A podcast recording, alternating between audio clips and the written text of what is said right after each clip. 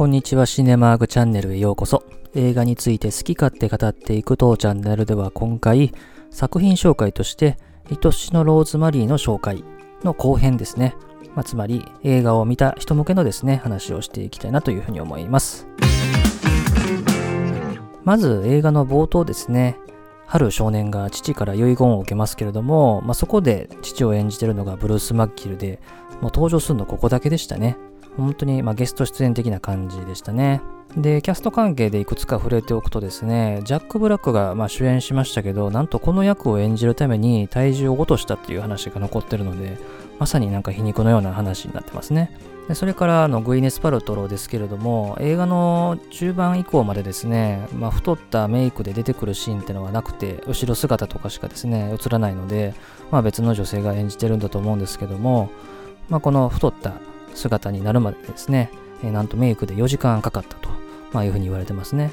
で、さらにこのメイクをした初日、まあいろんなところですね、残りの日歩き回ったらしいんですけども、誰もグイネス・パルトロだと気づかなかったとまあいうような話がありますけども、確かにまあ気づかないですね。で、あと中盤にあの春のいるベッドの前でローズマリーが服を脱いでいくというところありますけども、あそこはスタントダブルを使ってるそうですね。で、まあこの映画はまあ本当に太った女性と、あるいはまあ太った人間というのがですね、まあ醜いみたいな感じに描かれてますけれども、アメリカ人のですね、肥満率っていうのをちょっと調べてみたんですが、まあ、高度肥満にあたる、いわゆる BMI で35以上の人の割合っていうのが、2019年の調査によると35%。ちなみに BMI の35以上っていうのはもう手術とか薬物治療が適用になるレベルですよね。で、さらにこの割合は増えているので、まあかなり近い将来、まあこれが50%に行くんじゃないかなんていう報告もあるぐらいですね。まあ、アメリカ人は肥満が多いと。まあ特にね、貧困層はまあ、ファーストフードなどのですね、まあ、非常に高カロリーの食事を食べることが多いので、まあ、こういうふうなことになるというふうに言われてますけども、まあ、非常に死活問題ですよね。で、ちょっと映画の話に戻りますけども、催眠術をかけるのがですね、アンソニー・ロビンスという実在の人物でしたけれども、まあ、ここでかけられる催眠術がですね、以前会ったことある人には効かないというところがなかなかうまい設定ですよね。なので、ローズマリーのお父さんは会社では会ったことがあるから、そのままに見えるけど、ローズマリーのお母さんはそうではないと。まあ、一番最後にね、あの太った姿で出てくるわけですけども、まあ、惚れた相手がね、会社の社長というか、ってところはなかなかできすぎた設定ではあるんですけどね。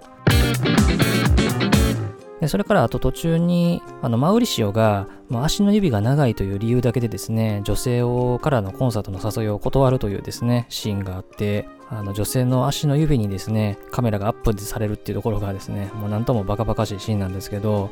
そこで出てくるコンサートがですね、ビートルズの再会と称して、あの、ジョージ・ハリスンとリンゴ・スターとポール・マッカートニー、で、それから亡くなったジョン・レノンの代わりにエリック・クラプトンが来るっていう話で、まあ、エリック・クラプトンが好きじゃないからということで、マウリッシオは断るっていう風な形になってますけども、前編でも紹介したように、この映画の公開は2001年の11月だったんですけども、その11月にこのジョージ・ハリスは亡くなられてるんですよね。まあ、何とも言えない気持ちになりますね。で、それからあの、春がロビンスによって催眠術をかけられてることをマウリッシュがまあ言うところありますよね。でそこで、まあ、いろんな問答があるときに、春がですね、クライングゲームの話について言及しますよね。で、しかもこのクライングゲームについて話してる場面っていうのがですね、まあ割とストーリーの重要な部分について話をされてるんで、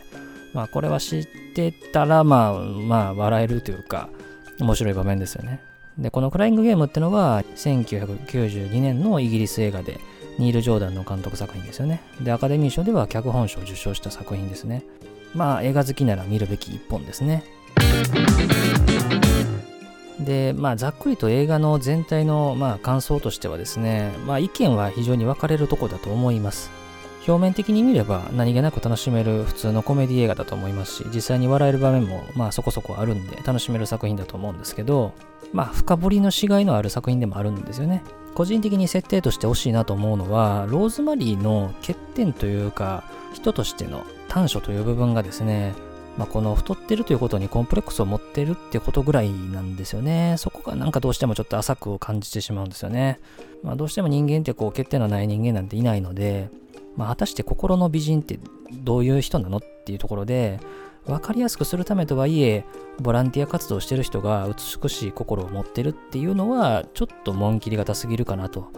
いう感じですよね。ボランティア活動してる人でも、おそらく性格の悪い人だっているだろうし。で、この映画でいうところの綺麗な人で、心の綺麗な人だっているはずだし、まあ、その辺がちょっと極端すぎるかなと。まあ分かりやすくするためだとは思うんですけどね。そうなってくると、見た目も性格も悪いって人が出てこないと、この設定は徹底されてないかなっていう感じもするし、あとはですね、春がローズマリーの父親に、まあ、食事をしてる時に、こう説教みたいにしますよね。で、父親にも悪い部分があるのに、こうローズマリーとは関係が良好ってところで、まあ、ローズマリーがこの父親との関係でももう少し何かあれば、もう少しなんかこう、うまい設定に持っていけたんじゃないかなっていうような感じもしますよね。あとそれから感じた人もいると思うんですけども太ったメイクをしてもローズマリーがちょっと可愛げに見えるっていうか、まあ、どうしてもグイネス・パルトロの素の良さっていうのが残っちゃってるというかですねなんかぽっちゃりした可愛げのある女性に、まあ、見えなくもないというかこういうタイプの女性が好きな人もいてもおかしくないかなぐらいの感じになってますよねまあどうせだったら後の映画で2003年にモンスターっていう映画ありますけどもあの映画でシャーリーズ・セロがやったぐらいのメイクぐらいしてくれればですね徹底してるなって感じはするんですけどね。まあそういう映画ではないんですけどね。で、終盤にかけてですね、あの、向かいの住人のジルがですね、冒頭からの春の誘いには全然乗ってこれないのに、